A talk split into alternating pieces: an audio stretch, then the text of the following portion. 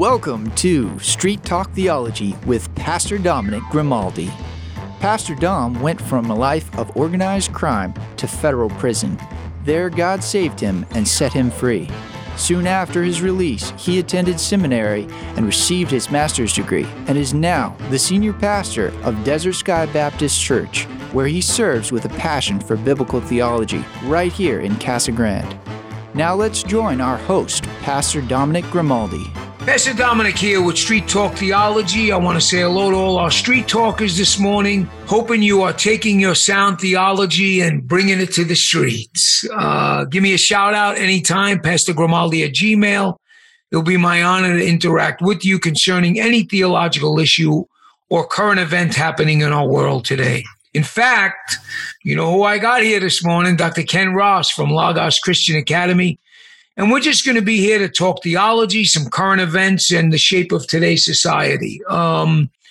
We also want to see how Logos is doing. New semester should be starting soon.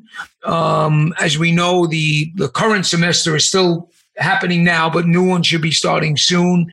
Dr. Ross, welcome again to Street Talk Theology. It's great to be here. Thank you, Pastor. Dr. Ross, first question. How is Logos doing as you're wrapping up the school year? Are you excited for the upcoming school year?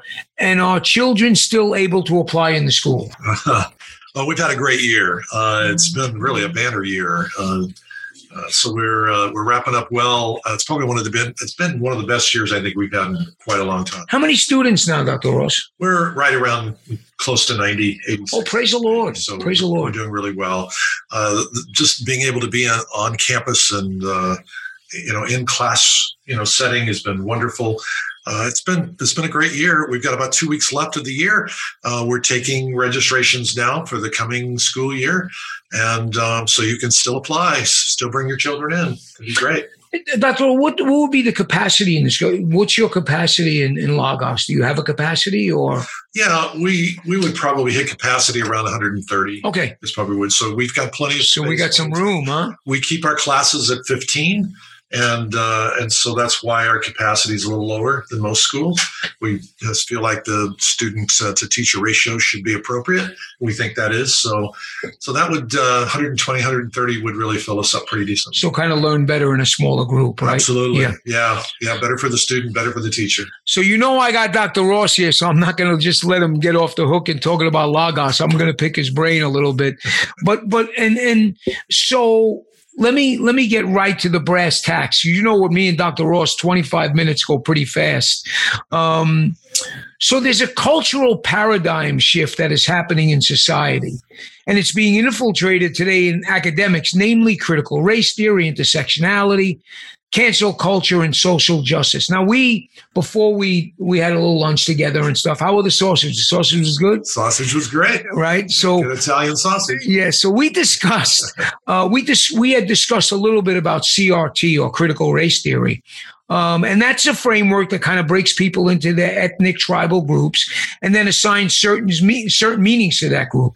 Can you elaborate on that, Dr. Ross? I mean, that sounds loaded, but I think you'll be able to help us get a handle on that. Yeah, it's actually probably the most present or contemporary philosophy, if you want to call it that. Yeah, sure. That has come into academics over the last, it's actually been around for about 40 years, but it's really taken root over the last 4 or 5 years. And now we're beginning to see even this critical race theory even starting to infiltrate Christian schools as well, or at least attempting to do that.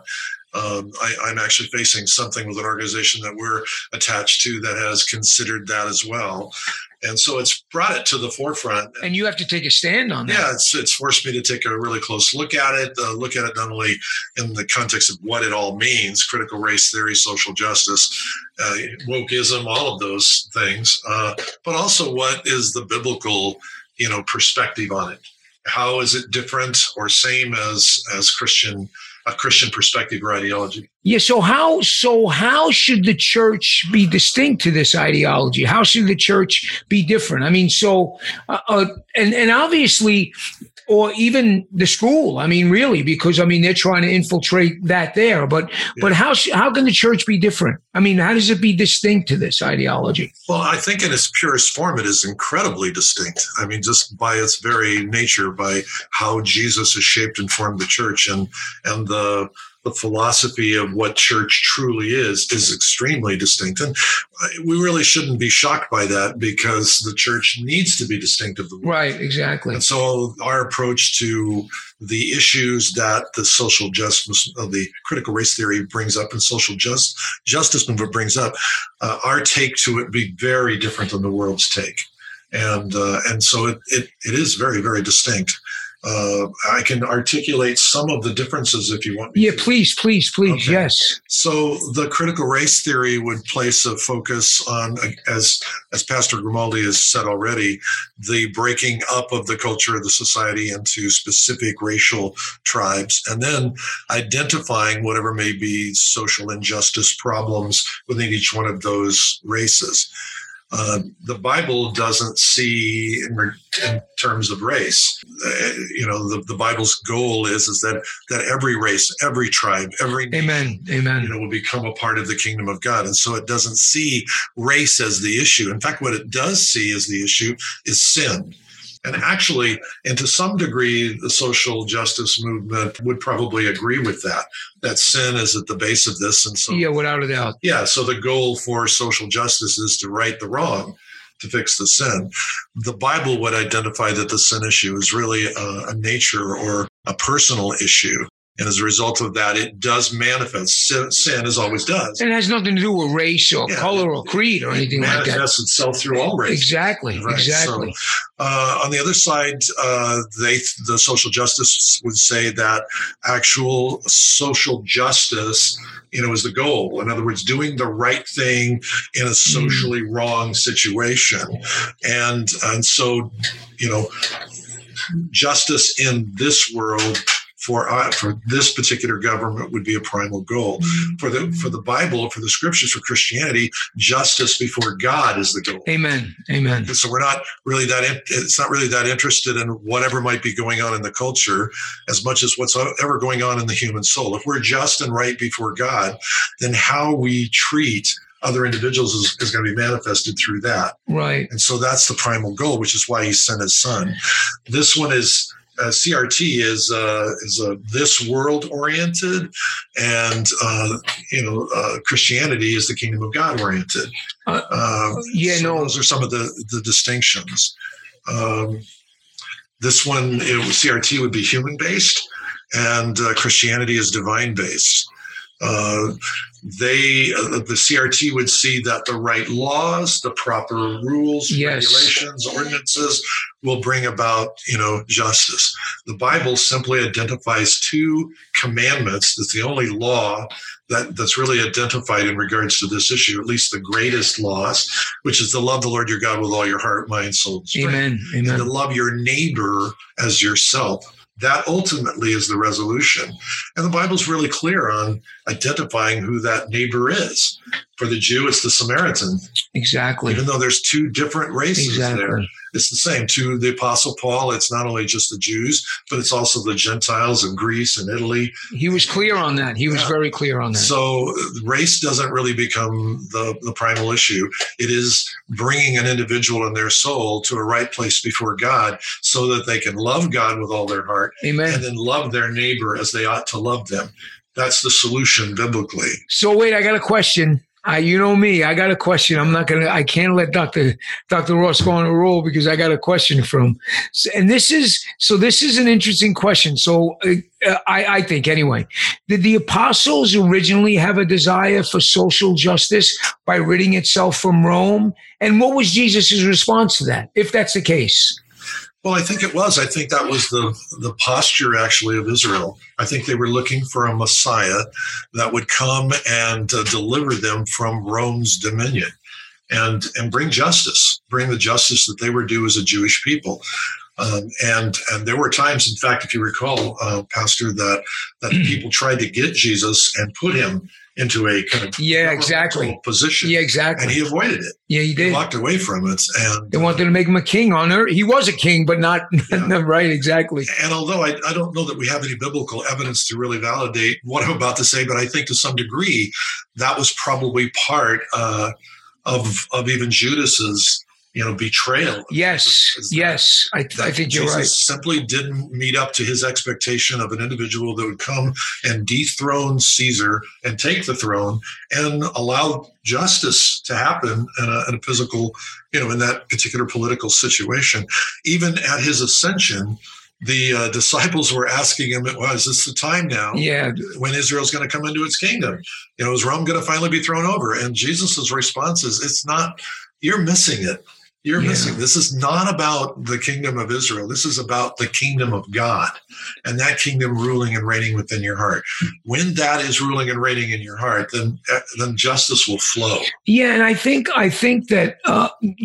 we think about but so here's the deal. So we can turn around and we understand this, and I agree with you 1,000%. But we're living in this world, and this stuff is happening. And I'm not saying to be zealots or things like that, but this is going to infiltrate, if I can use that word, in a lot of areas in this world. Yeah, it's definitely doing that. It is the thing right now that people are looking at embracing. So let me ask you a question. Do you see it? And again, this is just my own question to you, because I trust your answer.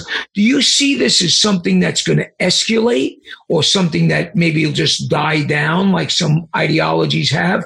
Now, that obviously you can't give a 1,000%. Yeah. But that's a fair question, though, right? I mean, will it die out, or will it get worse? Well, I think it has a bit of fuel because once you divide a nation that was once unified, that was once a melting pot, and you utilize social injustice as a way of dividing it, because that's really what this does. It takes and divides these people into racial groups. And then once you do that, then each racial group, and I'm not talking just about, some, but all of them, including my own race, can sit back and start a list of injustices, start a list of things that have been done to us and have a cause. So it's going to have fuel for that reason. But what it's going to do ultimately is just continue to divide us as a nation. And something I'm thinking about I'm looking at some of our notes, and you're talking about division. And then if you look at intersectionality, that makes even more divisions. I mean, it cuts things into, you got a pie and you're starting to cut things into more. It's just another huge divisive. Yes. If you don't know what intersectionality is, but it isn't just division by race, but it's division by gender or transgender or bisexuality or a lot of other areas. And so you have certain individuals that have been divided into racial groups, but then also affiliate with others. And so now you have injustices that have to do with race, that have to do with gender, that have to do with sexuality. And it just gets to be a mess. You end up with a nation that is just victims, basically. Yes. So we were discussing this. I think we discussed it on the phone. I want to look at, and this is kind of my thing, but I want you to give a biblical response to this. So there's something between, and I got this from mansultimatechallenge.org. I want to give, and I really like the way they broke this down, but something I was thinking about was that in this world today, biblical justice gives people equal opportunity. Social justice wants equal results. So let me use just a biblical mandate, maybe in the Book of Ruth, if I may. Boaz obviously owned that farm, right? And he had put, in that culture, they would put for the poor people, they would put the crops on the outskirts of the farm. And, they would be able to come and get food. Hence Ruth, right? Ruth tells Naomi that I'm going to go, to the farm, to the outskirts, and glean and be able to bring home food, equal opportunity, but not equal results. I mean, she's not going to go there and own the farm. I mean, you know, later on with Boaz, that's a different story. But what's the biblical response to what's happening in the world today with these kind of different dichotomies, so to speak? Goodness, it's a great question. The equal opportunity and equal resorts is more kind of a socialist approach. It is. To that. It's not so much about critical race theory or social injustice or anything like that. It's more about the appropriate or the appropriation of things equitably. And that's an ideology that is, well, it's very difficult. I mean, socialism in the past hasn't really worked, you know, because they've embraced that sort of a thing. I think the Bible really speaks clearly about equal opportunity. Paul said, you know, that because the Jews had the law that required the gleaning of the harvest, you know, that they had the opportunity to be able to go into fields, as Pastor has already mentioned, and if they didn't do that, they simply didn't eat. You know, Paul said that really clearly to Thessalonians. If you don't work, you don't eat. That's great. That's right. If you have the opportunity. If you don't take the opportunity, then you don't get to eat. Now, the opposite of that, of course, is the equal results, which is I want to eat and not work. I want the same results as somebody who did work and got to eat, but I want to do it and not work. And that's unbiblical. Yeah, and I think, but really, if you think about, let's just look at this world today, right? I mean, but we're kind of being introduced right now for the first time into equal, well, maybe not the first time, but we're introduced again to equal rights, because right now we have in our culture contemporarily, we have people who are not going back to work because they're getting paid more not to work. It's crazy, right? I mean, you see, I've never seen you pay. Some of them are paying you bonuses to come to work. Yeah, they're trying to get you to just apply. Yeah, it's crazy. Company, that just came out and offered $50 for somebody just to make an application. And that's because the people who are formally employed, again, are making more money by taking governmental money than they are with working. So they want, that's the equal rights. No, great point. Without having to work. Yeah. You know, and so biblically that is, that's wrong. And you know something, I was looking at, and you know, when me and Dr. Ross get on the radio, we're gonna go all over that. We're trying to cover this in 20 minutes, but I'll tell you what, and this is a serious thing. Inflation looks like it's right. I mean, it's happening. Yeah. I mean, you think about some of these prices for stuff. I mean, yeah, it's definitely. It's definitely on the rise, no doubt about it. I think it's 4.6% on just certain items, 6 point something on others like lumber and, you know. Yeah, in fact, I have my brother is, again, and this is cultural. I mean, my brother's trying to move down here to Casa Grande and he is building a home, and the it's astronomical, the wood and stuff like that, you know. The price of building has gone crazy. So here's what I want from you, Dr. Ross, in our well, we got a little time, but probably maybe 10 minutes, 8 minutes. But what is let me say it this way. How do we deal with this? How do we deal with this biblically? Give us a worldview. Give us a mindset. Give us how to navigate through this. That's a tough question, but you know, you're a principal in a Christian school, a Christian. I mean, obviously, we want to pray for these people, obviously, but give us just a Christian response to this, so to speak. Well, I think first we identify that we're a part of a different kingdom. We live in this world, but we're not, you know, of the world. We are in it, but we're not of it. And as a result of that, we live under a different economy, under a different set of morals, obviously, and ethics and values. And those are all Kingdom of God oriented. And because they are Kingdom of God oriented, they're actually supported by God. Yeah, you know? Praise the Lord. I mean, Jesus paid his taxes. But, you know, a stater was put in the mouth of a fish in order for him to pay him. He fed 5,000 people with just a few loaves and fishes. That means God is involved in all of this. And I think this kind of paradigm shift that's happening in our culture allows for an even greater distinction between the world and between the church. And we have an opportunity, if we'll avail ourselves of it, to be able to reveal to the world what it is like to live in the kingdom of God, where they're thinking in terms of racial groups, we're thinking of the unity of the body of Christ, where we don't see race. Oh, that's a great point. Yeah, that's a great point. Race. We see brothers and sisters in the Lord that are all a part of the same commonwealth. We're new creatures in Christ. We're not distinct or distinguished by our physical. We have unity in diversity, right? I mean, we are unified with, in other words, we don't look at things. We look at somebody as a Christian, not as an Italian or. Yeah. I guess you could say that's an interesting way to put it.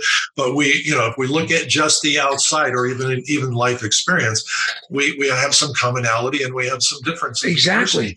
But in Christ, we are one. Exactly. We are one, and we are brothers and sisters. That's the family of God. That's the part that my tribe is the body of Christ. Amen. That's my tribe.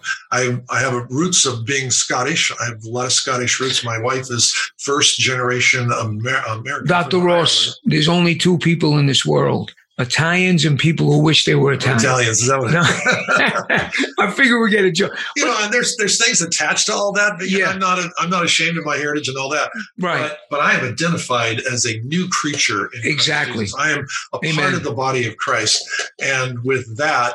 I live in the context of the just state that Jesus Christ, through his blood, has brought me into.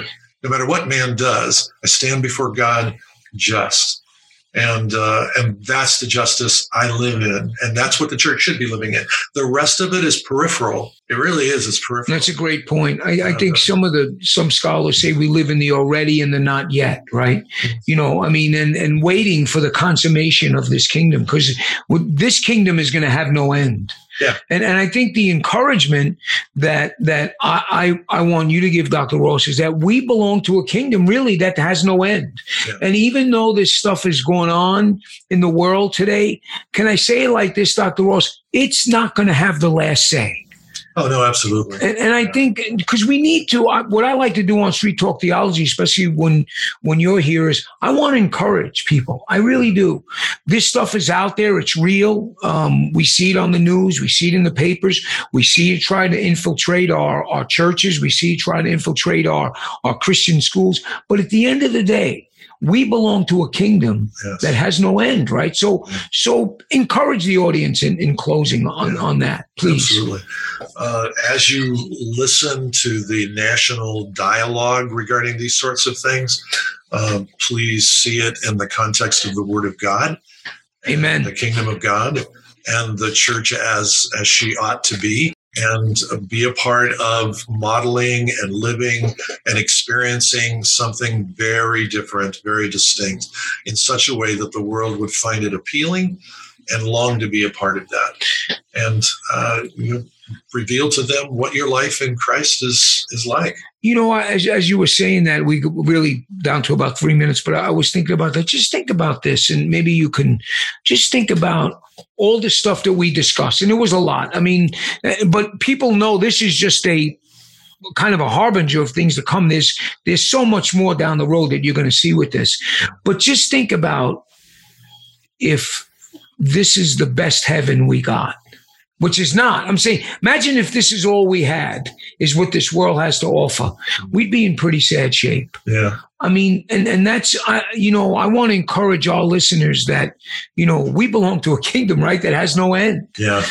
And so I want to put a punch in, so to speak, for Logos Christian Academy, because that's the worldview that you're going to give your people, to be in Christ. And so if you had to give a Logos worldview in closing this section out, give it to me. A Logos, as far as Logos Christian Academy. Yeah, of course. Our worldview is really, really simple. Our students see each other as brothers and sisters in the Lord.